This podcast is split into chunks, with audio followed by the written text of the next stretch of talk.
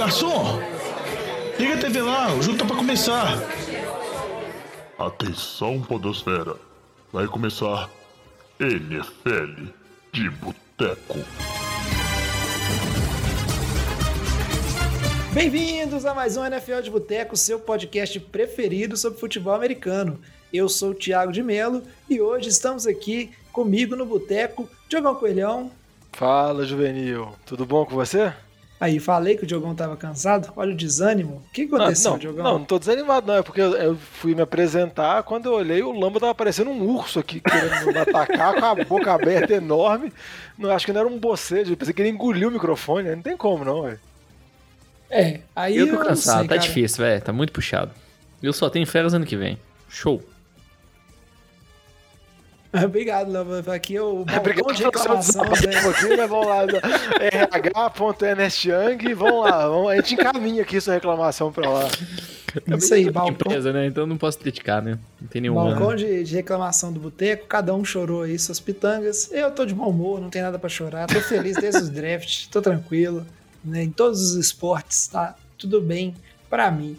Esse aqui é um programa de 152 NFL de Boteco, né? Esqueci qual programa que era, e a gente vai falar hoje sobre grandes pontos de interrogação que ainda restam, porque é o que tem pra fazer, né? Chega nesse momento, como o Diogão sempre fala, e aí a gente fica meio sem assunto, depois que passa o draft, as coisas morrem, e já já a gente vai voltar aqui com os programas de ranking, né, pra dar uma movimentada, né, porque quando não tem assunto, o jeito é fazer o próprio assunto. Só que aí vamos falar de algumas questões abertas, né, que a gente tem que discutir, algumas especulações que a gente espera que seja resolvido ao longo da temporada. E antes de começar, jovem, fala, a primeira interrogação mais importante é o que vai ser esse programa, né?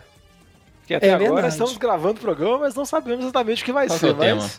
Dúvidas, né, Fel? É, dúvidas, tudo é dúvidas, né? O programa é dúvida, NFL é uma dúvida. Ponto de interrogação. É, cara, aí eu tenho que te perguntar, né, Lambo, por quê? O programa, a pauta foi sua sugestão, né? E pra variar, quando vocês sugerem uma pauta, a gente não entende e ninguém consegue tirar do papel a sua. Caramba, velho. É, sei lá, grandes questões da NFL. Bom. Olha isso, você que está ouvindo a NFL de Boteco, você está sentindo como é que a gente, quando a gente sugere reunião de pauta.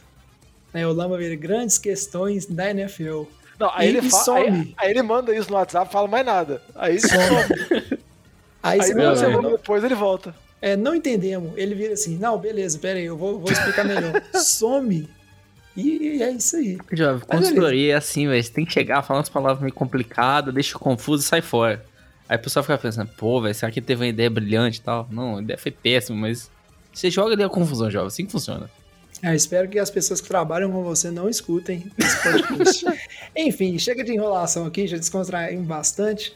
Antes de começar o programa, só aqueles recadinhos de sempre, né? Lembrar a todo mundo que você pode contribuir com a NFL de Boteco, ajudar o podcast a crescer, né? Essa comunidade linda que a gente desenvolveu aqui.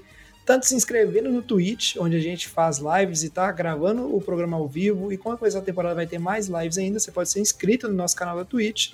NFL de Boteco, Boteco com U, só procurar lá em twitch.tv, e você pode também ser o nosso padrinho em padrim.com.br/NFL de Boteco, né, e ajudar. E a gente está organizando esses sistemas de apadrinhamentos, como eu sempre digo aqui, para ter outros benefícios, né, e outras coisas para quem contribuir com a gente ter uma vantagem, assim, né, por que não, mais do que justo. E só pedir o Diogão para falar com a gente aí, né, Diogão, explica para todo mundo, os nossos ouvintes, se quiser sugerir pauta principalmente, que a gente está precisando, né? Como é que faz? Como é que manda mensagem para o NFL do Boteco que fica por dentro quando a gente entrar ao vivo? Não, a gente está precisando tanto de pauta que eu vou passar meu celular pessoal, vou mandar um direct assim. Não vai não, velho. A última vez que você falou essa coisa, você falou o meu celular no programa. Não, você falou o primeiro, né? Os dois primeiros números do jovem é 99, né? Não, eu falei o e-mail do jovem. A gente fala o terceiro? A gente vai fazendo vários easter eggs assim. Entre 152 programas a gente consegue brincar, mas se você tiver ideia, sugestão de pauta, sugestão de ideia, discussão que a gente pode ter, papo de boteco, que esse é o momento específico do ano para sugerir papo de boteco pra gente, manda uma mensagem pra gente no NFL de Boteco, pode ser por Instagram, Twitter, Facebook, na Twitch aí no bate-papo, ou então pode mandar também no nfldeboteco@gmail.com, sugere pra gente, porque a gente tá realmente precisando senão a gente tem que recorrer às ideias do Lambo, que, como vocês devem ter percebido, são um pouco obscuras. Vocês já viram. Isso, né, Diogão? Quando não acontece que o Lamba sugere uma pauta, a gente acha que entendeu, faz a pauta, aí chega no programa, o Lamba começa a levar o programa para um rumo completamente diferente, que é o que ele tinha na cabeça dele, e que ele também ignora a pauta, né? Enfim, chega de enrolação, né? Nós estamos aqui pegando muito no pé do Lamba, mas vamos, antes de falar desse bloco principal, né, dessas grandes interrogações, as grandes perguntas filosóficas aí que o Lamba tem para a NFL, vamos só fazer aquele tradicional giro de notícias, né? Falar de algumas notícias interessantes que aconteceram aí desde o último programa. Breaking News. E aí, para começar aqui, assim, primeira coisa que eu vou falar, saiu o calendário da NFL, e talvez você que esteja escutando esse programa agora está pensando assim, o pessoal vai falar do calendário. Não vamos falar nesse programa porque a gente fez um Drops na semana anterior, tá em todos os players aí, tá no Spotify, todo lugar que você quiser escutar, rapidinho ali, acho que deu 30 minutos mais ou menos, só sobre calendário. A gente gravou um programa específico sobre isso, como eu falei que a gente faria, né, quando tivesse alguns assuntos avulsos, pra gente não ficar muito atrasado neles, a gente ia gravar esses drops. Então, se você não escutou, mas quer saber a opinião do Boteco sobre calendário, só procurar aí, o programa anterior foi publicado, é só sobre isso. Eu só vou fazer um comentário rapidinho, porque eu não estava no Drops, só para falar que a NFL pensou muito bem nessa rodada inicial e ela foi especial para o Lamba. Porque é um confronto entre Dallas e Tampa, entre Dak Prescott e Tom Brady, que não importa o placar, o Lamba vai enterrar alguém. Se Tampa ganhar de Dallas, o Lamba vai bater no Dak, falar que ganhou muito. Se Dallas conseguiu uma vitória contra Tampa, assim, por algum motivo, vai falar que o Tom Brady está velho, que é o declínio, que acabou. Então, não importa o que aconteça, a NFL pensou numa rodada inicial pro Lamba, assim, pro Lamba poder chancelar o destino dos QBs. Nossa, vai ser bom.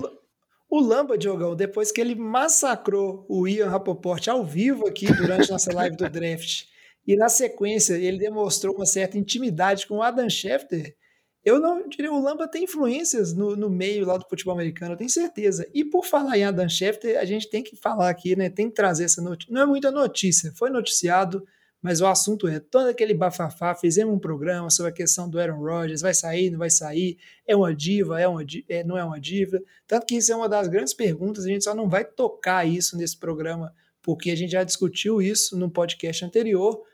E vamos descobrir, para a indignação de tantos, eu fiquei meio indignado que o Adam Schefter soltou essa, vamos dizer assim, esse furo no Twitter que o Rodgers estava fazendo pressão para sair, a relação estava muito mal, baseado em nada, Diogão, baseado no famoso P nenhuma, para não falar um palavrão aqui. Como assim, Diogão? Tá muito fácil ser jornalista, por isso que, desculpe se você é ouvinte e é formado em jornalismo, mas aí, como assim, parou de pedir diploma, porque olha pra você ver o que o cara faz.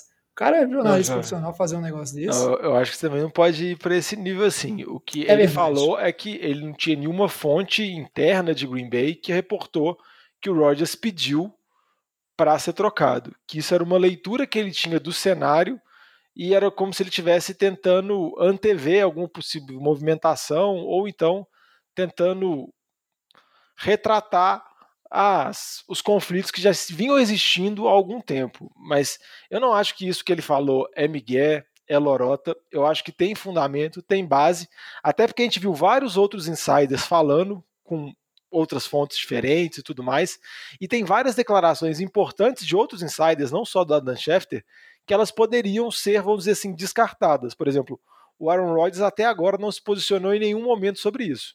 As únicas posições oficiais que a gente tem são do treinador, do Matt LaFleur e do Brian Gutekunst, que é o general manager de Green Bay, que falam que eles não vão trocar o Rodgers, que o Rodgers deles é o QB, mas eles também não negam que existe o atrito e eles não negam que eles já foram para conversar com o Rodgers algumas vezes nessa off-season.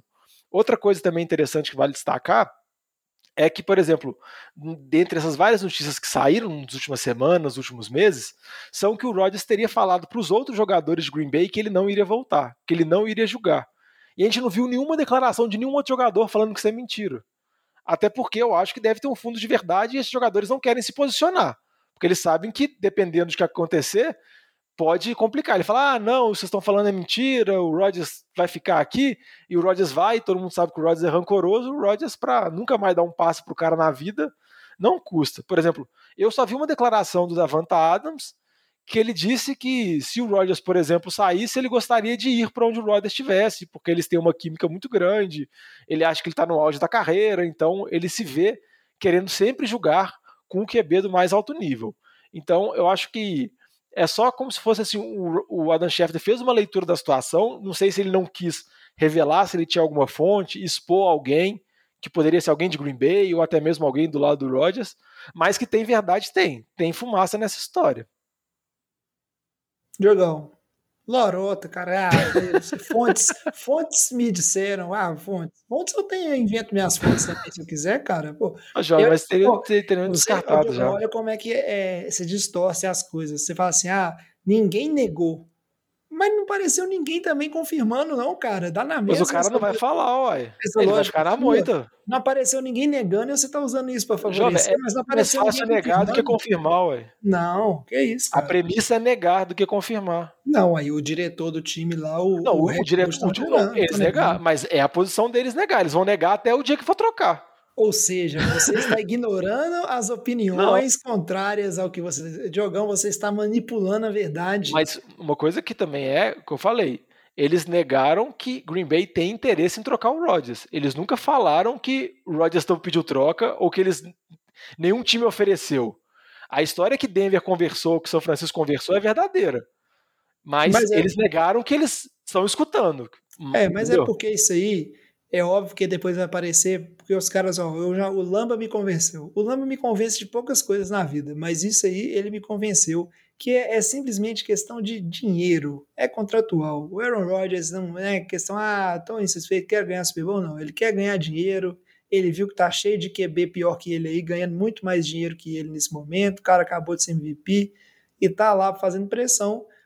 Pro time, e óbvio que vai falar, tipo assim, a forma de fazer pressão que você tem é essa, é falar que você quer sair, é falar que você quer ser trocado, porque se chegar lá, experimenta fazer igual você faz pro seu chefe no seu serviço, falar tipo assim, eu queria ganhar mais dinheiro, ele vai falar assim, beleza, é a mesma coisa, sabe, o cara tá usando o peso que tem, entendeu, e aí o peso que tem é esse de falar, vou sair, fazer holdout, entendeu? Mas aqui, é o mais comum, a gente vê isso com vários outros jogadores, a questão é que agora, além de ser um QB ameaçando de não voltar, que na verdade é só ameaçando de fazer holdout, no fim das contas, é um QB que acabou, tipo assim, é um dos maiores QBs da liga e acabou de ser MVP. Então, né, o cara tem todas as cartas da mão.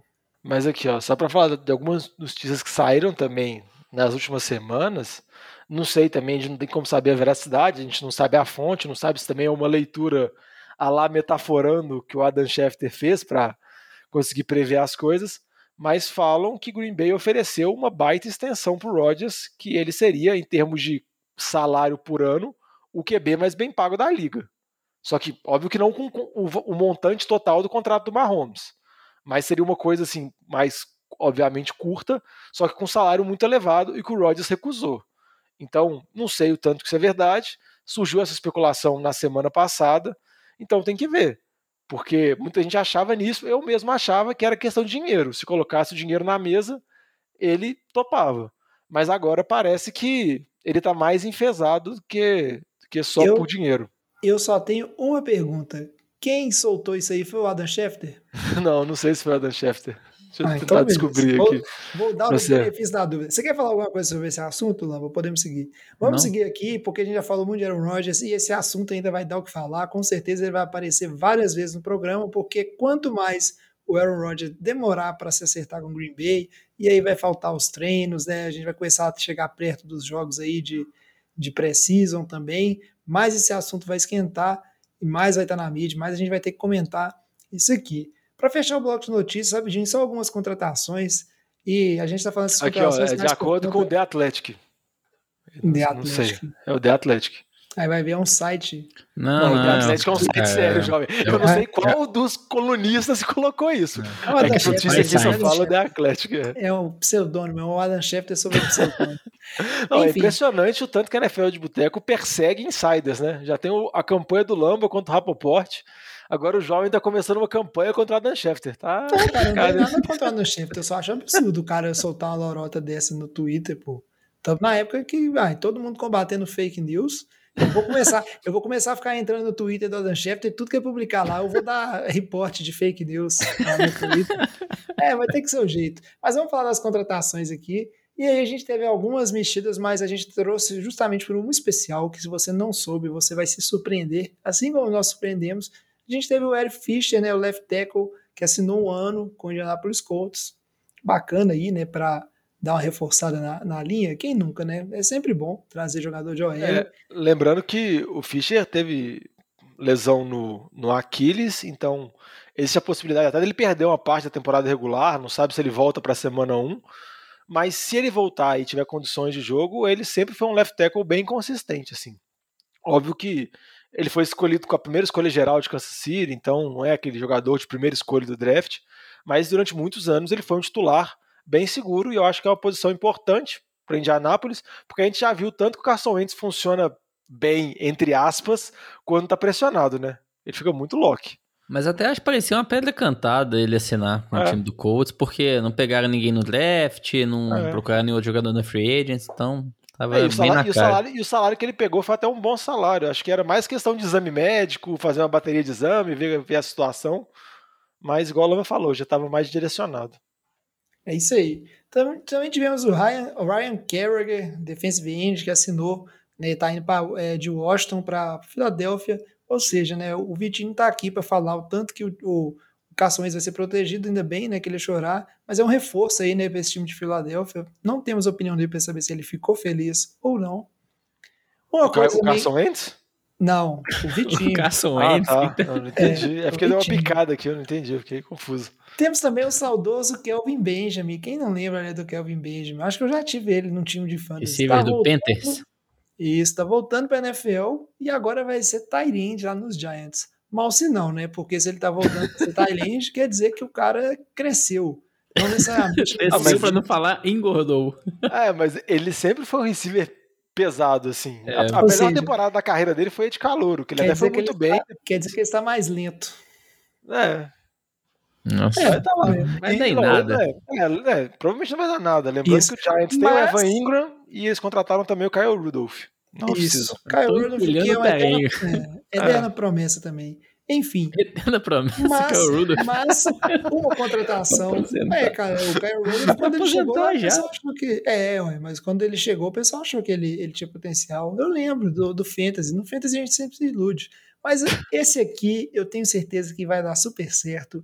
E essa notícia aqui de contratação, essas contratações michuruca estão aqui só por conta desse cara, que é Tim Tebow, está de volta. E aí ele voltou para ser o quê? Para ser Tyrande lá nos Jaguars. Também deu uma crescida.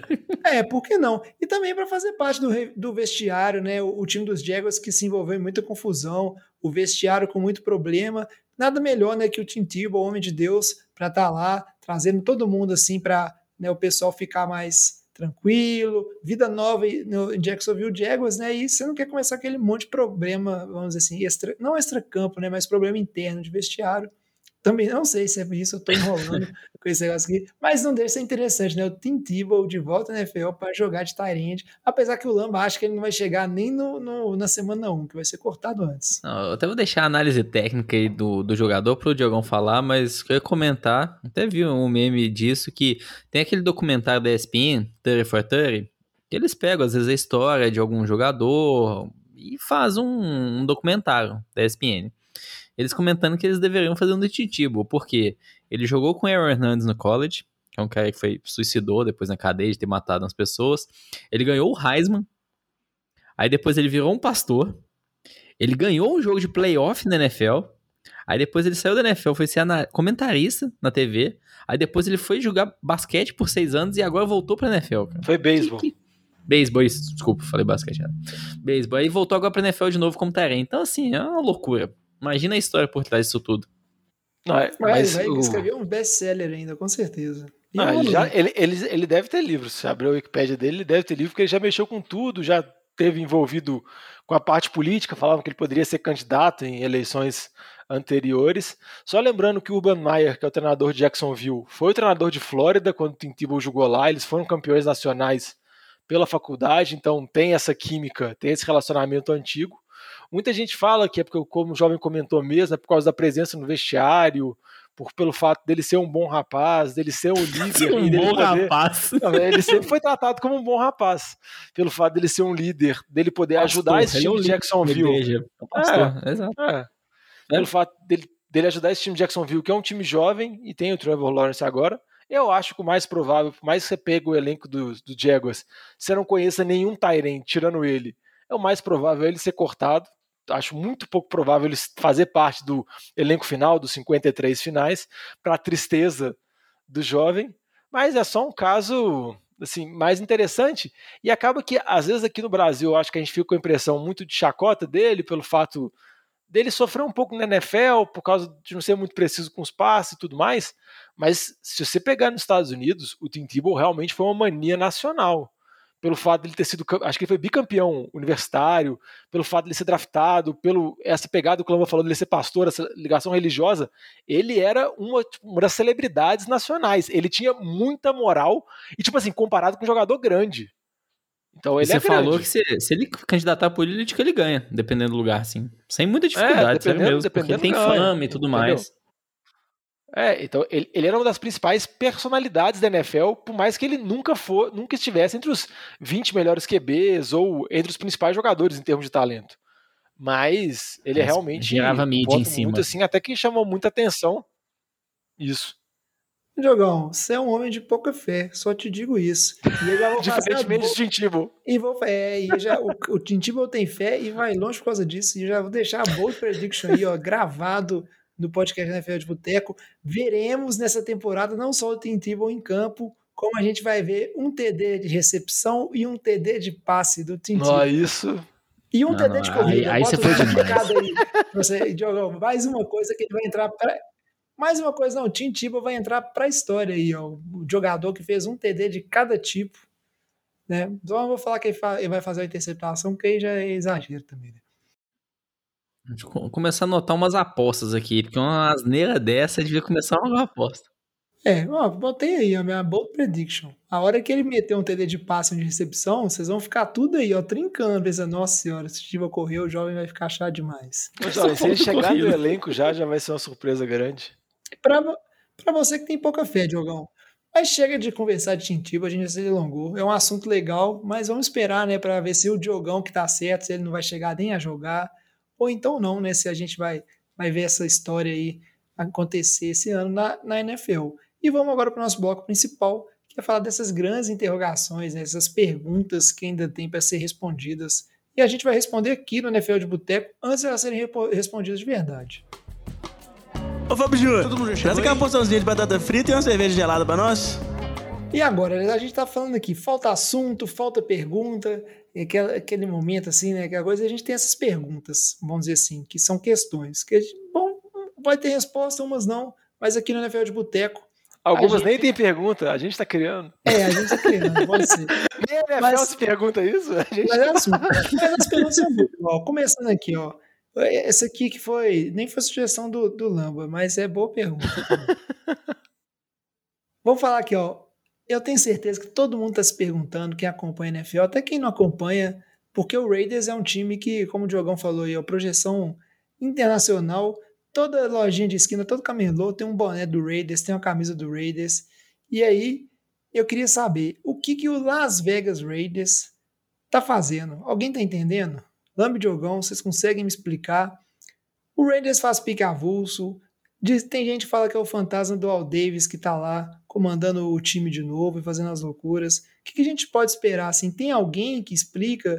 Tipo assim, acho que nem a mídia especializada em Las Vegas Raiders tá entendendo o que esse time tá fazendo, além de que vai jogar em Las Vegas finalmente. Eles estão ganhando dinheiro. Muito. Porque...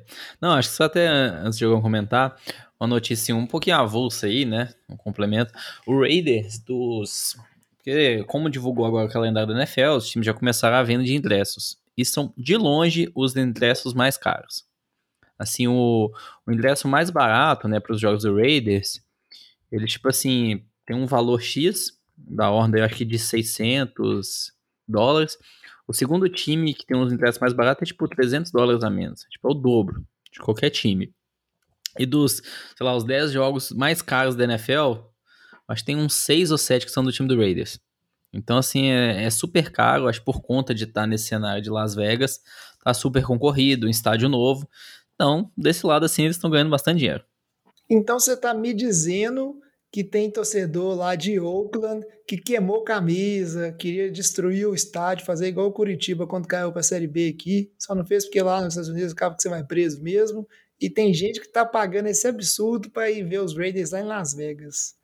Ô, jovem, eu não sei se necessariamente é torcedor de Oakland, não, porque eu acho que o jogo em Las Vegas, a gente já discutiu isso quando o time mudou, ele é um evento turístico, assim, as pessoas vão passar o fim de semana em Las Vegas, vão lá para os cassinos, fazer as mil confusões em Las Vegas, se beber não case da vida, e no final vai ter o joguinho domingo de NFL para fechar, então acho que deve ter muito pacote atrelado a isso, deve ter muita coisa relacionada, lembrando que o time já jogou em Las Vegas a temporada passada, só que jogou na situação de pandemia. Então, não que não estejamos ainda em pandemia, mas nos Estados Unidos a vacinação está mais adiantada, então eles têm possibilidade de ter jogos com estádio, ainda mais jogos com torcida no estádio, ainda mais no segundo semestre, que vai ser quando a NFL acontecer.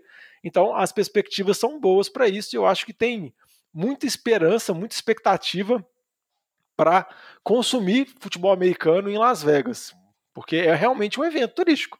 É o estádio dos Raiders, que inclusive saiu a notícia que tem uma boate, né? Vai ter uma mega boate lá numa das endzones. É, exato, né? Mas voltando aí agora para a questão do time, o que é esse futuro do time do Raiders? Eu acho que aí, vamos dizer, fora de campo, pô, sucesso, estão no palco aí, das cidades mais turísticas dos Estados Unidos. Mas eles têm esse contrato aí com o Jon Gruden, que foi um contrato de 10 anos, de 100 milhões de dólares. Eu acho que até comentando, em geral, quando a gente fala contrato de técnico, é um contrato 100% garantido. Então, se por acaso o time resolver mandar ele embora, vai ter que pagar tudo. Tudo bem que até o Jon Gruden deu uma entrevista que, se ele não estiver tendo um bom desempenho, ele aceita sair sem receber o salário dele, né? Duvido na hora da rescisão que ele vai efetivamente aceitar isso, né? Ele vai falar, eu estou fazendo um ótimo trabalho. Mas tem essa questão, né? Chegou o Jon Gruden, o GM, o Mike Mayock, que pra mim tá fazendo assim escolhas muito discutíveis nos últimos drafts. Ele só escolhe jogador de Alabama e Clemson nas primeiras rodadas. Então, e assim, tá escolhendo nunca aquelas seleções mais esperadas, né? Tá pegando um jogador que gera muito questionamento e não tá dando certo. Assim, uma das principais trocas no início que mais chamou a atenção dessa nova gestão do time do Raiders foi aquela do Khalil Mack, que transformou em diversos picks, mas esses picks também não se transformaram em grandes jogadores. Então, eu acho que assim, o contexto está muito na dúvida, se fala isso, o Derek Carr é ou não o QB dessa franquia.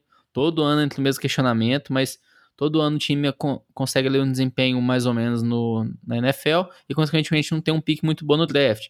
Então, assim, acho que tá uma incerteza. Ninguém sabe o que esse time tá fazendo, se o Derek Carr é ou não a resposta. O Jon Gruden ainda tem um contrato de longo prazo, então tende a ficar lá. O Mike Mayock, as escolhas do draft, todas são muito questionáveis. Então, é difícil, viu, entender o que eles estão querendo fazer. E sabe qual que é a doideira, Lamba? É porque passa muito rápido, mas o Jon Gruden está chegando no 5º ano de contrato dele e as dúvidas e os questionamentos são muito parecidos com o da temporada inicial dele. O Derek Carr é ou não é o QB da franquia? Deve ser apostado no Derek Carr ou não?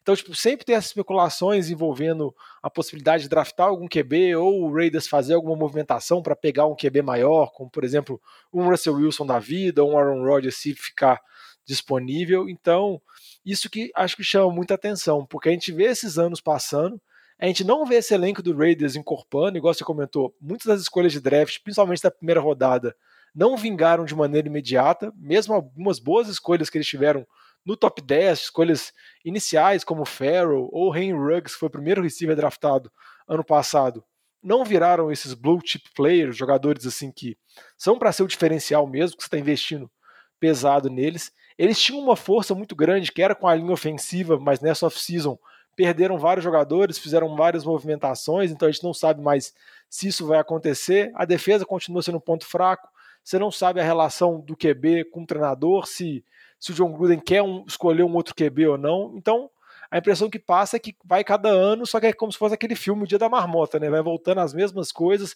os mesmos questionamentos, e são 5 anos, gente. Já dá para fazer um processo de reconstrução grande nesse período, ou pelo menos ter um direcionamento. vamos reconstruir do começo, vamos apostar em alguma coisa, fica só nessas indefinições. É, até comentando aí que você falou, ele tá indo no quinto ano, mas nas contas mesmo tá indo, é o quarto ano do contrato. Ele teve aí 3 anos já na NFL, desde que ele voltou. E assim, a primeira foi 4-12, 7-9, 8-8. Então assim, melhorou um pouquinho cada temporada, mas não tá convencendo. É, acho que a primeira temporada que foi muito ruim, todo mundo falou, não, poxa, foi a volta dele, ainda vai melhorar. Aí a segunda, tá na segunda, a reconstrução, é um plano aí de longo prazo, de 10 anos. Aí a última já teve mais questionamentos. Então acho que se o time não for para os playoffs esse ano, aí a cadeira ali vai ficar bem quente mesmo, em relação tanto a Derek Carr como também o Jon Gruden, apesar desse contrato dele de 10 anos. É, cara, que é pra fechar essa ação de Gruden, assim, pergunta rápida e rasteira assim para vocês dois. Não precisa nem elaborar muito na resposta, não. Se o Jon Gruden não tivesse esse contrato tão garantido assim, tão longo, vocês acham que ele já teria sido mandado embora? Ou talvez esse é o ano do vai ou racha para ele, como o Lamba disse, ou não? Ah, o que segura ele é esse contrato longo, então você tem toda essa questão desse dinheiro pendente e essa proposta ali de um trabalho continuado. Ou não, já teria sido mandado embora porque não deu certo, não convenceu? Jovem, eu acho que não é o contrato que segura, eu acho que é o tamanho dele, assim. Eu acho que o Jon Gruden, ele é maior, por exemplo, que o Matt Mayock, que é o General Manager. Então acho que caiu o GM antes de cair o Gruden.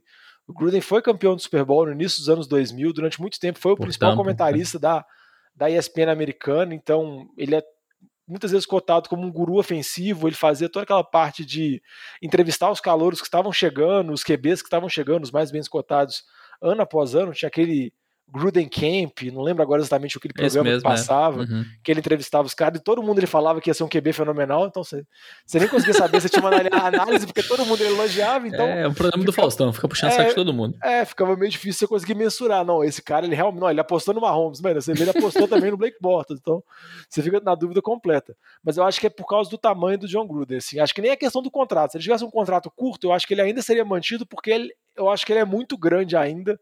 Então, acho que outras peças caem antes. O Derek Carr, o General Manager. Eu acho que essas outras peças, vamos dizer assim, saem fora antes do Gruden.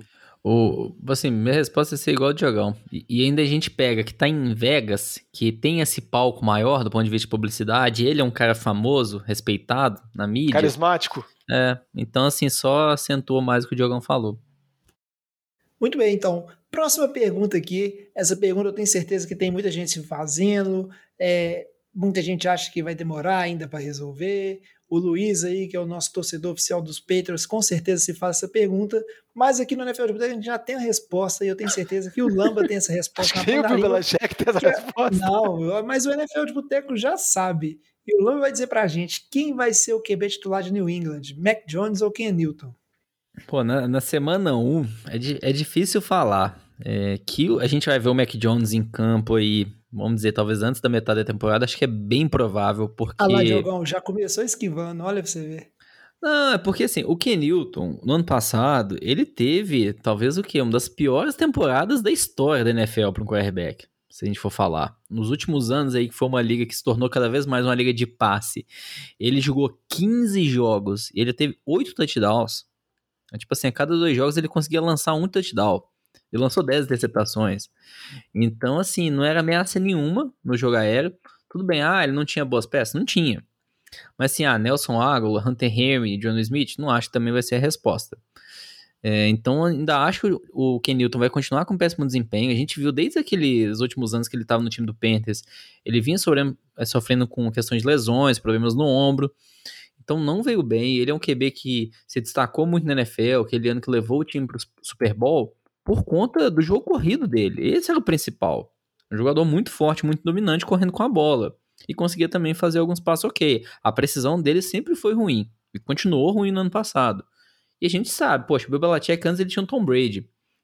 Assim, são perfis completamente diferentes que a gente tá vendo. De perfil de jogo, né? Nem de qualidade. Tom Brady e de Cam Newton. Agora, quando a gente fala o Mac Jones, aí já bate muito com o Tom Brady. Do ponto de vista de perfil, de estilo de jogo. Então, eu acredito que a gente vai ver o Mac Jones, porque o Cam Newton talvez seja o titular na semana 1. Se fosse talvez dar um palpite, eu diria que o Cam Newton é o titular na semana 1. Mas eu acho que dentro de campo ele vai apresentar desempenho ruim e, consequentemente, vai vir muita pressão e eles devem testar o Mac Jones. Diogão, quer falar alguma coisa? Não, o que eu vou falar é o seguinte, eu até já comentei isso em outros programas. Você falou comigo que você não quer falar alguma coisa, Diogão. Não, eu não quero falar alguma coisa, então eu vou falar, porque eu sempre falo, né? Não sei porque você me pergunta, você sabe que eu vou falar, mas o que eu queria comentar é o seguinte, eu já comentei isso em outros programas. Eu acho engraçado porque o Cam Newton e o Mac Jones têm perfis completamente diferentes, estilo de jogo. Mesmo o Cam Newton funcional, igual ele foi completamente disfuncional na temporada passada, mas mesmo funcional, o playbook pensado para o Cam Newton e pensado para o Mac Jones é muito diferente. Isso envolve rota dos recebedores, como que a linha ofensiva tem que se portar, como que os running backs têm que fazer os bloqueios ou se movimentarem para receber passes. Então, eu acho que são coisas muito afastadas e por ser muito discrepante assim, eu acho que os Patriots, dependendo da off-season e se verem como o Mac Jones consegue, já aí eu acho que eles podem tentar fazer uma transição mais rápida. Porque é diferente de você fazer uma transição gradual de, vou deixar ele aqui no banco até ele pegar um pouco, até se familiarizar e daqui a pouco eu troco uma chavinha e vai para campo. Então eu acho que isso do Patriots pode se acelerar porque não se aproveita muito de um para o outro e vice-versa. Então eu acho que o mais provável é o Cam Newton ser o QB titular, porque acho que o Bill Belichick é mais conservador nesse aspecto, mas eu não ficaria surpreso se acontecesse essa mudança no off-season. Eu até acho que faz sentido e, sinceramente, como torcedor da NFL, eu acho que seria mais interessante, eu acho que seria mais divertido ver o Mac Jones, porque por mais que eu goste do Cam Newton teve boas temporadas muito boas em Carolina, a última temporada dele foi muito sofrível. E eu acho que se você não conseguir cercar ele com ótimos talentos, que não vai ter, não vai mudar muito não. E cada ano que passa, a condição física dele vai diminuindo, então ele vai deixar de ser menos dominante fisicamente com relação aos outros, então não vejo muita perspectiva de melhora não. Então eu gostaria muito que o Mac Jones fosse titular, acho que seria mais legal. É isso aí, Diogão. Vamos ver, né? A gente vai, essa situação, vamos acompanhar. Eu acho que a gente pode ser surpreendido com isso aí e, na verdade, o Bill Belichick se demitir de tanto desgosto de ver o Mac Jones e o Cam Newton lutando pela posição de QB titular e resolver falar assim, cansei de NFL, tô velho então, já, feliz é o Tom Brady que foi lá, curtiu um calorzinho, saiu do Boston aqui e vai embora. Ô, jovem, tem a terceira possibilidade que o Patriots assinou ontem com o Brian Hoyer. Brian Hoyer está de volta, então tem a terceira via. O que eu ia até comentar, assim, falando do Bill Belichick, eu até tinha tentado pesquisar por causa do Jon Gruden que a gente falou, que ele tá ganhando aí $10 milhões ao ano, qual que é o salário do Bill Belichick?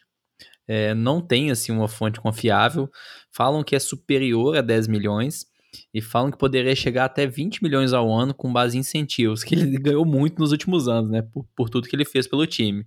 Mas também é porque ele faz um trabalho de head coach e de general manager também. Então, assim, só pra ter essa ordem de poderoso chefão também, e de mandou tudo. Ou seja, se o Mac Jones não fizer nada, ele não pode pôr a culpa em ninguém. Olha, não, eu sou igual o Diogão. Acho que tem que entrar o Mac Jones, que é a história mais legal. Cam Newton, infelizmente, a gente já tá meio cansado de você e sem esperanças, né? Depois da temporada passada. Seguindo para a próxima pergunta, um grande ponto de interrogação. Isso aqui é coisa do Lambo, porque eu já falei, já cravei que isso aqui não tem dúvida nenhuma. Então pergunta e responde, jovem. Pergunta e responde. Quem vai ser o QB titular do São Francisco 49ers? Jimmy Garoppolo. E ele vai ser titular até quando? Até quando machucar. Aí quando ele machucar, vai entrar o Trey Lance e acabou, não tem uma discussão. O Trey Lance não vai entrar esse ano. O Shanahan deu notícia, Jimmy D vai ser trocado? Pô, não vai. Sabe por que o Jimmy D vai ser trocado? Pelo Aaron Rodgers, só se isso acontecer, que aí vai o Jimmy D o bolo. Fora isso, não vai acontecer troca. Vai ficar o Trey Lance pra quê? Manda o Trey Lance também. Não, aí o Trey Lance, tipo assim, calor, você pegou o contrato... Aí o Rodgers chega e fica puto. Se ele ficou puto com o Jordan Love, ele vai ficar puto de novo aqui. Não vai ficar puto nada, não. É um péssimo gestor. O cara é um QB calouro, tá baratinho, é troco de pão o salário dele. Porque senão é a pressão por trás, jovem, não é salário. A pressão nada, vai...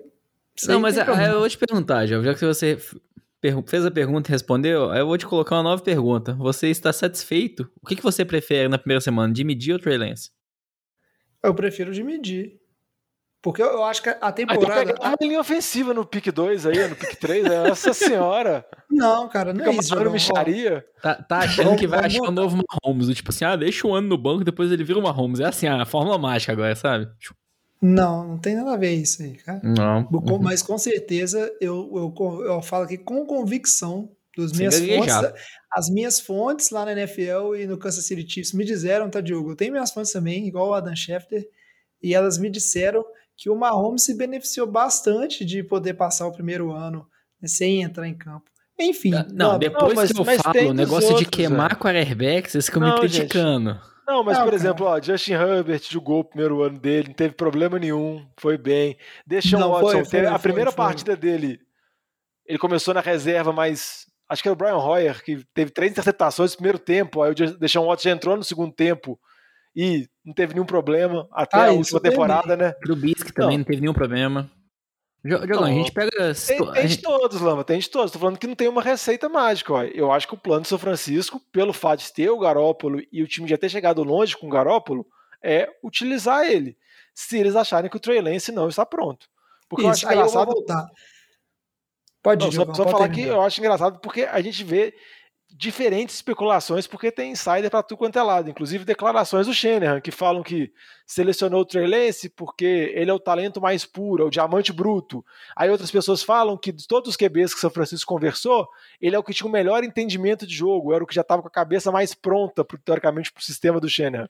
Então, tem inversão para que lado que for, entendeu? Eu acho que se fosse o Trey Lance jogar, é mais legal, porque o Garoppolo vai estar lá até tomar uma pancada e machucar. Então é só questão de tempo. Então poupa a lesão dele, troca ele por um pick de segunda rodada com alguém, faz alguma coisa útil, tá louco? Segue a vida. Não, sei lá, terceira rodada, alguma coisa, desenrola. Não, mas deixa ele de elenco, cara, é elenco. Mas eu acho que a situação, acho que o João falou bem que o Jimmy D vai ser o titular no início, porque é uma situação diferente do Cam Newton com o Mac Jones. Poxa, o Cam Newton foi uma temporada assim desastrosa, e o Cam Newton a gente fala, poxa, ele não é quarterback mais. O Jimmy D tá mal, tá? Mas ele vai preencher ali e vai conseguir se sustentar como titular. Não vai lançar muita interceptação, de vez em quando lança um TD. Então acho que o Jimmy D consegue se manter como titular. A defesa do 49ers é muito boa, então talvez ajude o time também a ganhar alguns jogos. Com isso ele fica ali e dá pra acalmar a colocada do Trey Lance aí dentro de campo. Cara, enfim, eu sempre defendo aqui, tipo assim, ó, as decisões dentro de um time, assim, normalmente... elas são sempre tomadas visando o que vai dar mais chance do time sair vitorioso. Passada de pano, hein? Nossa senhora, o cara deu uma sensação agora.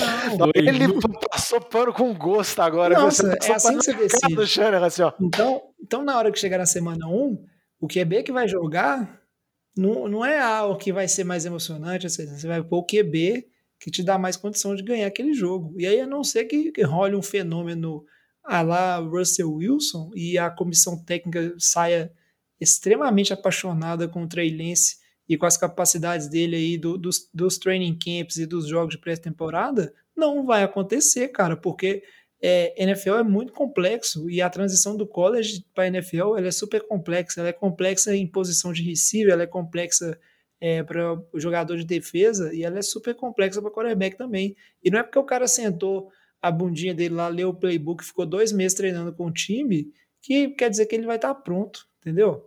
Então, é uma questão bem complicada, e é simples assim, qual é a chance do Trey Lance chegar na semana 1 e ser o QB, assim, que vai dar mais chance pro 49ers ganhar? Ô, jovem, mas posso te fazer uma pergunta, se você mínima, não fica... É mínima. Então vai ser o de medir. Qual é a chance de medir machucar na pré-temporada? Aí não vou dizer que é mínimo, mas eu espero que não. É elevada. Não, mas só vou te perguntar um temor, assim, porque o Shanahan tá em 4 temporadas com o São Francisco, certo? Só em uma temporada ele teve campanha positiva. Em todas as outras ele teve campanha negativa. Eu sei que... Eu sou um fã dele. Não, calma, não tô criticando, não. Eu sei que tiveram lesões, etc. A única temporada que ele teve campanha positiva foi a temporada que o Garoppolo jogou. Que o Jimmy D jogou. Então você tem medo, assim, do Trey Lance jogar e o time ter uma temporada com campanha negativa, assim, e ser tipo uma praga que existe em São Francisco? Não, cara. Todas as temporadas com campanha negativa foram justificadas. O China, inclusive, o contrato foi estendido, tá? Tudo bem. Vamos seguindo para a próxima pergunta aqui, que eu já vi que em vez de discutir aqui, vocês querem só ficar me amolando. E aí eu vou passar essa batata quente pro Lamba. E aí, Lamba, você tá evitando esse assunto. Sai evitando, não vem com esse papo não, que o programa que a gente vai falar disso você falta, e aí a gente trouxe esse programa aqui que é o seguinte, opinião sincera, depois da aposentadoria do Drew Brees, aqui na pauta tá escrito assim, ó, New Orleans ainda é time para chegar nos playoffs, mas na verdade eu vou mudar a pergunta e dizer assim, New Orleans é o pior time da divisão? Não, mas nem de perto, Jovem, tem Carolina Panthers e Atlanta Falcons. O Saints é atrás de Tampa. Eu vou gravar esse momento pro futuro. Não, assim, de verdade, acho que o time do Panthers está em reconstrução. O time do Falcons tem uma defesa horrível. Então, por isso que o time do Saints está na frente. E o time do Saints tem uma defesa boa. Não é, talvez, top 5 da NFL, mas dá para falar top 10, a defesa do Saints.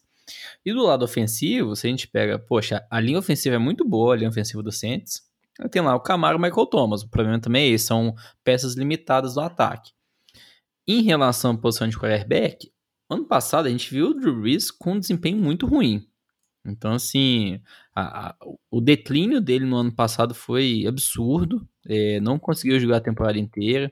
Acho que isso impacta bastante. Não conseguia lançar a bola em profundidade e tudo mais.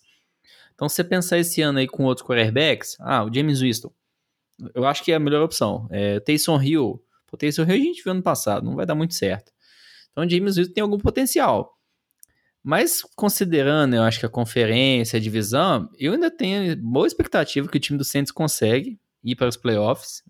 Não vejo o time do Saints ficando fora aí, considerando as outras opções aí dentro dessa conferência.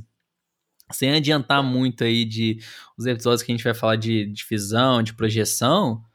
Mas assim, poxa, a divisão do Eagles vai só um time, vai só o campeão.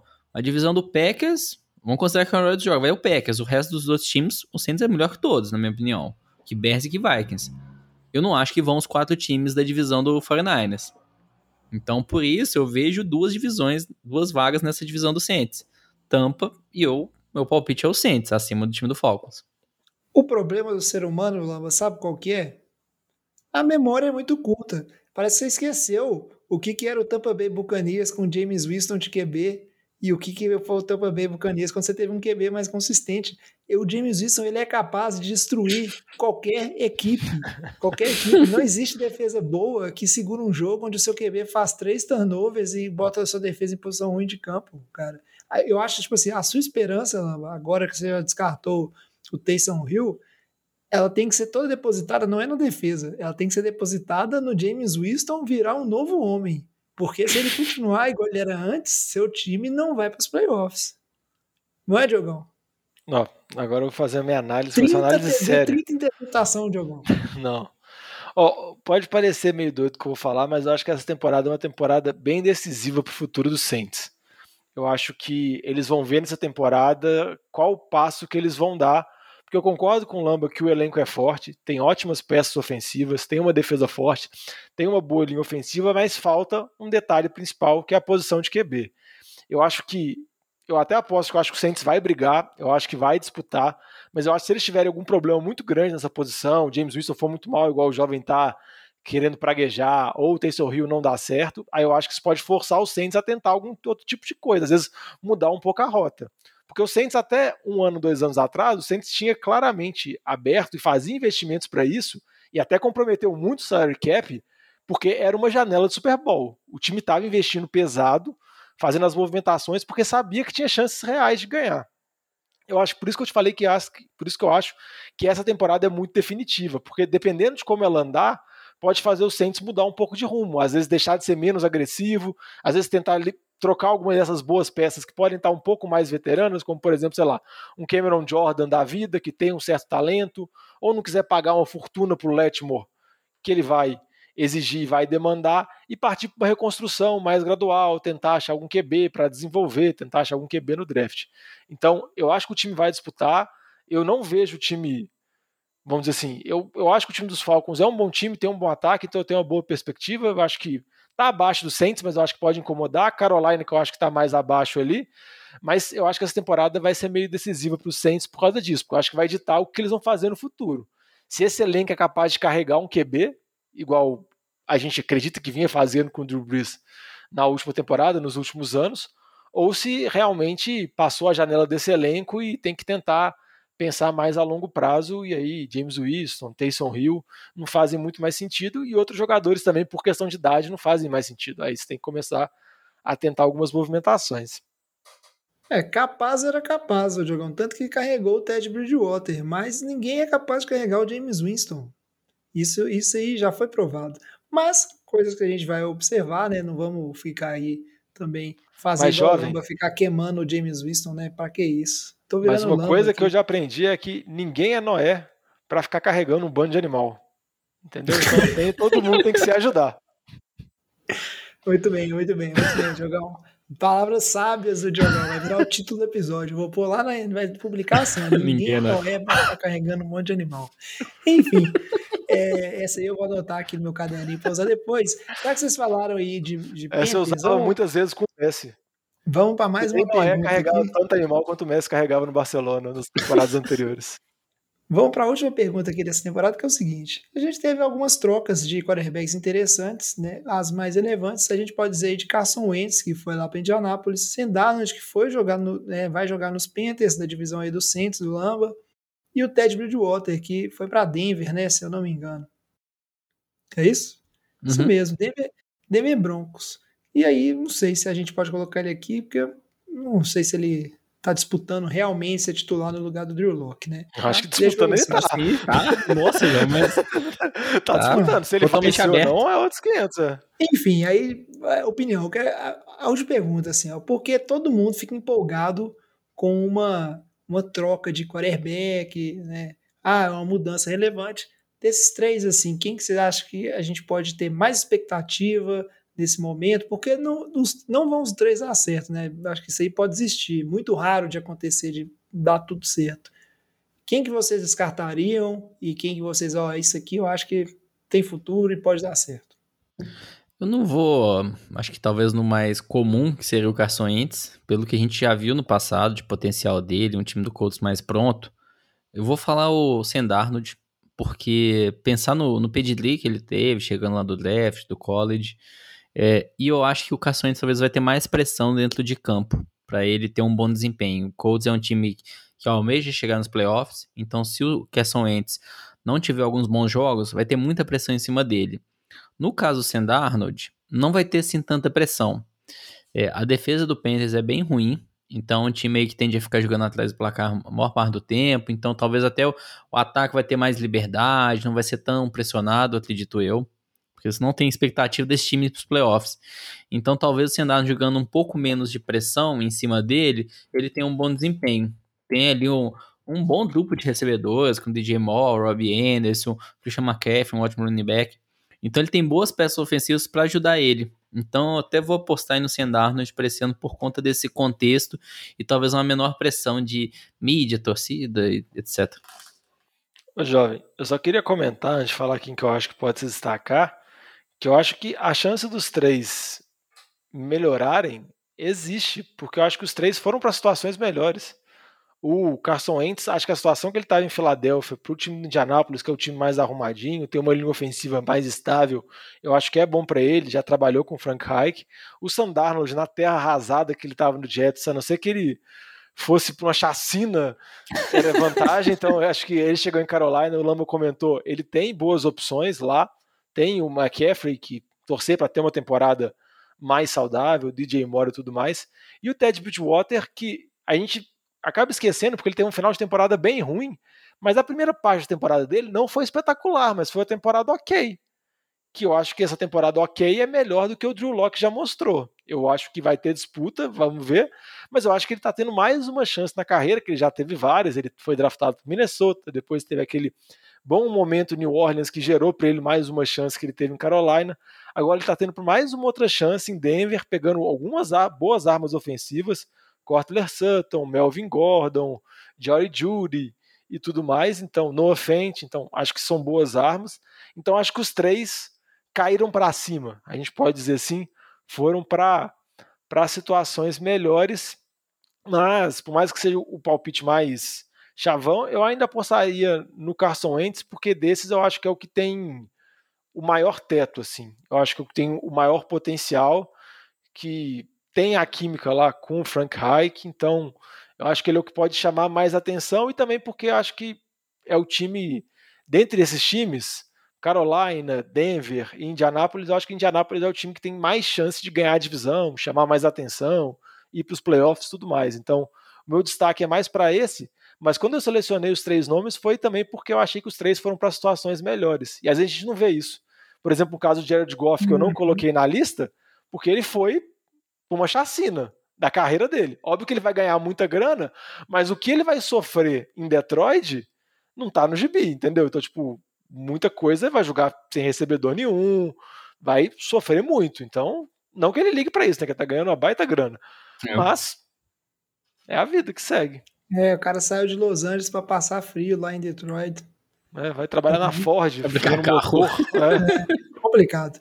Enfim, eu não vou delongar mais esse assunto não, porque eu já falo aqui há vários programas da minha torcida pessoal pelo Sam Darnold dar certo, e aí eu acho, concordo com o Diogão, os caras sobre situações melhores, e gostaria muito de ver isso aí que o Lamba falou, dele estando numa situação mais tranquila, mais estruturada, conseguir mostrar o potencial que ele tem.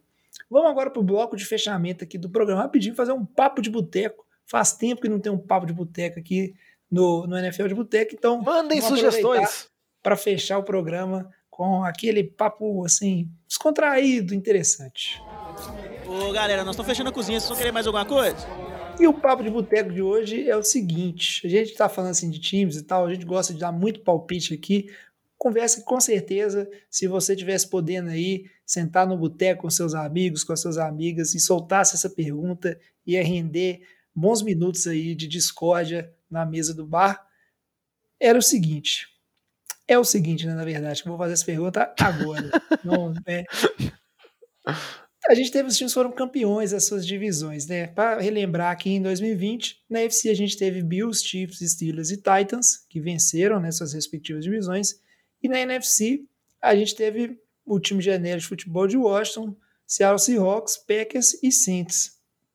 E aí, se fosse pra soltar aí agora, assim, ó...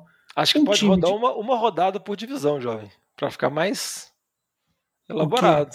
Não, vamos por conferência. Vamos por conferência. Isso mesmo, por conferência. Eu quero saber, assim, ó, você, Diogão e Lamba, se pegar a AFC, se fosse pra você pegar um desses times aí que foram campeões de suas divisões no ano passado e falar assim, ó, esse time, esse ano eu garanto que não ganha a divisão. Não vai pros playoffs. Nem vai pros playoffs, nem que não ganha. Não vai pros playoffs. Qual time que você tiraria disso aí? Eu tenho, ó. Eu sou bom pra tirar time dos playoffs. Titans. Porque Bills e Chiefs, acho que nem vale a gente discutir, né? O time do Steelers, acho que ainda tem uma defesa muito forte, então por isso eu acho que ainda consegue chegar nos playoffs. Esse time do Titans perdeu muitas peças nessas últimas temporadas, e eu acho que talvez aí não seja o... Talvez... A questão deles é a divisão, né? Eles estão na divisão com o Houston, sem time, né? Não sei o que tem lá. O time do Jaguars está totalmente em reconstrução e tem o Colts chegando com Carson Wentz. Então, eu apostar que o Colts vai ganhar essa divisão, mas meu palpite. Meu palpite teria o mesmo do Lambo, do Titans, porque eu acho que eles perderam algumas armas ofensivas que são interessantes, não são as principais. As principais é o... Nossa, me deu branco agora o nome do running back. Derek Henry. E o Tannehill também tá muito bem. O AJ Brown. Essas são as principais armas, mas perderam o Johnny Smith, perderam o Corey Davis. E eu acho que a exigência que a gente tem com o Tannehill, a gente acaba não pegando, mas o Tannehill, jogando pelos Titans, ele foi entre os top 10 QBs da NFL. Então, é uma coisa assim que, por mais que deve ter, sei lá, 20 e poucos jogos que ele tem pelo Titans, já é um espectro bom para a gente analisar, a gente tem uma certa desconfiança pelo passado dele em Miami, então pode ter uma queda de nível. Então desses times, o que eu acho mais provável é o Titans. Se fosse para falar outro, seria Pittsburgh, porque a queda do time no final da temporada passada foi gritante, o time caiu muito de produção, o time tem problemas na linha ofensiva e não endereçou essa situação. Eles trouxeram o Najee Harris, que também era um outro problema, o running back no draft, mas Big Ben já tem 50 anos, caiu muito de produção, os receivers conviveram com muitos drops, então para esse ataque continuar embaixo nessa temporada não custa, mas dentre esses aqui, minha aposta também seria o Titans. O cara, eu achei que ia ser corajoso, no final arregou, Diogão, não é possível. Eu vou pegar o seu argumento, eu nem vou fazer meu próprio argumento, porque eu acho que seu argumento estava crescendo para isso. Eu acho que o time que não vai para os playoffs é os Steelers. O Titans tem uma divisão fácil, assim como o Lamba falou, e ano passado aquela derrota vexatosa ali pro time do do Cleveland Browns, acho que foi aquele prego para finalizar essa sequência de playoffs dos Steelers aí. Tá na hora desse time falhar nos playoffs, tá na hora dos outros times da divisão aparecerem e não dar espaço para os Steelers, então seria minha aposta ali. Inclusive, já vi até o Vitinho me mandou uma mensagem aqui, ó, no fone aqui, no ponto no ouvido, falando que o palpite dele também é Steelers, e o Vitinho costuma acertar essas coisas, então acho que eu tô num bom caminho. E aí, para falar da NFC, vamos fazer só mais uma rodada aqui. Lamba, qual desses times, e aí seja honesto, tire os Saints, por favor, qual desses times, entre Washington, Seahawks, Packers e Saints... Esse aí tem uma resposta certa que é óbvia. Não vão nem para os playoffs. Não, de verdade, desse lado aqui, dá pra gente pensar em alguns argumentos aí pra todos os quatro, falando sério. Porque, pô, time de Seattle... Não. Cara, o time de Seattle tem o Russell Wilson, tá? Mas a defesa não tá boa. O time do Packers, imagina que o Rodgers fique fora. O time do Saints a gente acabou de discutir. Mas minha aposta é o time de Washington, porque, assim, é um time que vai ter, provavelmente, o Ryan Fitzpatrick como quarterback. A defesa é muito boa, mas o Ryan Kerrigan acabou de sair, que era uma boa peça. O ataque, eu tenho extremas dúvidas sobre esse ataque, comandado pelo Fitzpatrick. Então, por isso eu tiro esse time. Acho que ali na divisão com Giants, Eagles, Cowboys, é uma divisão bem equilibrada. Talvez o Cowboys um pouco na frente dos quatro, mas não muito. Acho que por isso daí, que vai ser uma divisão que provavelmente vai apenas um time, eu vou tirar esse time do Washington. E você, Diogão? Não, desses times assim, quem... Se fosse para falar quem não ganha a divisão, a resposta obviamente clara seria o Saints, porque tem um franco favorito jogando na divisão, que é o caso de Tampa. Mas como a nossa pergunta aqui é quem fica de fora dos playoffs, você pode argumentar que o Saints existe uma certa possibilidade de classificar como wildcard e tudo mais.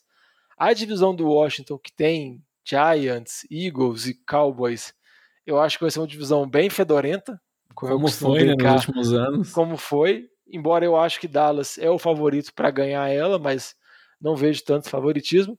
Eu vou fazer uma aposta aqui um pouco mais ousada, que eu acho que vai ser para sua alegria, jovem. Eu acho que Seattle não vai para os playoffs dessa temporada. Eu acho que joga numa divisão muito complicada. Eu acho que eles vão acabar se matando ali. Eu acho que São Francisco tem um elenco muito forte. Eu acho que o Rams veio muito forte com o Matthew Stafford. Arizona também tem um bom time que está evoluindo, tem o Kyler Murray. Então eu acho que Seattle, pelo fato de jogar nessa divisão muito competitiva, que você pegasse, por exemplo, Seattle e colocasse na divisão de Washington, Cowboys, Giants e Eagles, eles provavelmente seriam favoritos para ganhar a divisão. Mas pelo fato de jogar nessa divisão que é muito complicada, para também mudar um pouco o palpite, não ficar repetindo o que o Lama tá falando, porque claramente mostra que eu tô sendo muito equivocado. Eu também vou escolher Seattle. Não com Lama, não. Muito bom, Diogão. Você me deixou muito feliz com esse argumento aí. Porque eu achei interessante também o argumento do Lamba, né? Que dá pra você arrumar uma situação pra cada time, né? Mas não vão virar, tipo assim, o Rodgers não vai voltar e por isso o Packers não vai. O único motivo do Packers não ia se o Rodgers ficar fora, né? Se ele não for, o time acaba, né? O Saints... É temporada... 2-15, 3-14, é. O Saints tem o Jameis Winston, mas vai que o Camara carrega o time e a defesa é boa, igual o Lamba falou, e aí, tipo assim, o plano de jogo do Saints é não deixar o Jameis Winston passar a bola, por exemplo. Tem chances, não vamos tirar. O Champeito ficou colocando Taysom Hill toda jogada. E aí tem aquele ponto, né, tipo assim, eu me recuso, depois da temporada passada, a colocar qualquer esperança, qualquer fé minha em Dallas, Giants e Cowboys para ganhar esse time de Washington e vencer a divisão, porque temporada passada a gente cansou de fazer programa falando que o time de Washington era uma tragédia, estava muito ruim, e toda hora esses times lá não fazendo nada para ganhar. E aí, eu não só acho, como eu torço para que o Seattle Seahawks não se classifique para os playoffs, que significa que o 49ers deve estar classificando aí. Mas se for usar um argumento lógico, a gente criticou aqui as movimentações de off-season do Seahawks, bem apagado, assim, né? Um time bem acanhado nas suas movimentações, parece que o time não se reforçou bastante e já vem tendo problemas nas últimas temporadas, né? Um time parece que está deixando de evoluir. E aí, como a divisão está bem pesada, como o Diogão bem disse, se você ficar um pouquinho para trás, né? Você já perde os jogos dentro da divisão, e aí já não dá para classificar mais. Então é uma questão problemática. Então, vamos ver. Vocês, é brincadeira aí, é bom falar, né? Quem sabe é mais pra gente faz aquele programa aí no geral, né? Falando dos times que entram e saem dos playoffs, na opinião de todo mundo aí. Se esse programa não acontecer, a gente vai ter nosso tradicional, né, giro por todas as divisões, todos os times, para preparar todos vocês para o início da temporada NFL. Aí isso que acontece é mais ali em agosto, né? Mas aí a gente faz a sua técnica, né? Aí nos próximos programas eu falo que o Seattle ganha a divisão, aí no programa final eu falo que o Seattle vai para o wildcard, então de alguma maneira eu vou pegar todas as situações possíveis e vou poder falar que eu avisei, entendeu? Ah, por que minha técnica? Eu nunca fiz isso, não. Você costuma usar essa técnica de dar palpites diferentes em vários momentos, inclusive com wildcards aleatórios. Eu só errei minha conta de wildcard em uma temporada e você eu coloquei prevendo que a mudança da NFL, né? É, eu coloquei vários wildcards a mais. Mas não, é isso aí. O NFL de Boteco fica por aqui. Acho que foi um programa muito bom, a gente discutindo aqui avulso, mais solto. Lógico, que né? A pauta aí muito bem preparada, viu? De nada. É, eu vi que você deu uma suspirada aí, que você queria falar alguma coisa, era isso. É, muito obrigado, Lambas. Suas sugestões, Lambas, elas são boas. Tanto que a gente fica quebrando a cabeça para tentar entender o que é. O difícil é só de entender. Ninguém falou que a sugestão é ruim. A gente só não entende direito o que você quer fazer. Mas foi muito bacana. A gente vai ficando por aqui. Antes de finalizar o programa, né? Só pedir o Diogão falar de novo como é que vocês, nossos ouvintes, podem fazer para mandar mensagem pra gente, sugerir assuntos, sugerir papo de boteco, que essa sessão do podcast, que ela é aberta justamente para discutir coisas que vocês, ouvintes, mandam pra gente, né? Coisas mais avulsas, não precisam ter relação com o tema do programa, como foi essa discussão aqui de qual time que foi campeão e a gente acha que não vai nem pros playoffs, por exemplo. Olha que coisa bacana de discutir. E aí, como é que o pessoal pode mandar essas sugestões ou críticas, ou elogiar a pauta do Lambo, ou não mandar um chupa, Lambo, sua pauta é um lixo? Como é que faz, Diogão? É, só ir nas nossas redes sociais, sempre @NFL de Boteco, Boteco com U, que é o jeito mineiro, que é o jeito que a gente brinca certo de se inscrever. Pode ir no Instagram, no Twitter, no Facebook, pode mandar um direct pra gente, ou então pode mandar pra gente um e-mail no nfldeboteco@gmail.com. Manda sua sugestão, manda seu papo de boteco que você quer que a gente discuta. Se for alguma coisa muito avulsa, pode mandar também, que dependendo a gente coloca no programa e vai falando sobre. É isso aí. O NFL de Boteco fica por aqui. Muito obrigado, Lamba. Muito obrigado, Diogão. Obrigado a vocês, nossos ouvintes. Então, e nossos espectadores da Twitch, que são a gente agora ao vivo. Que é isso, Lamba? Você fez um gesto aí pra quê? Valeu. Ah, achei que você queria falar alguma coisa. Então traz a saideira, fecha a conta, passa a régua e até o programa que vem. Valeu!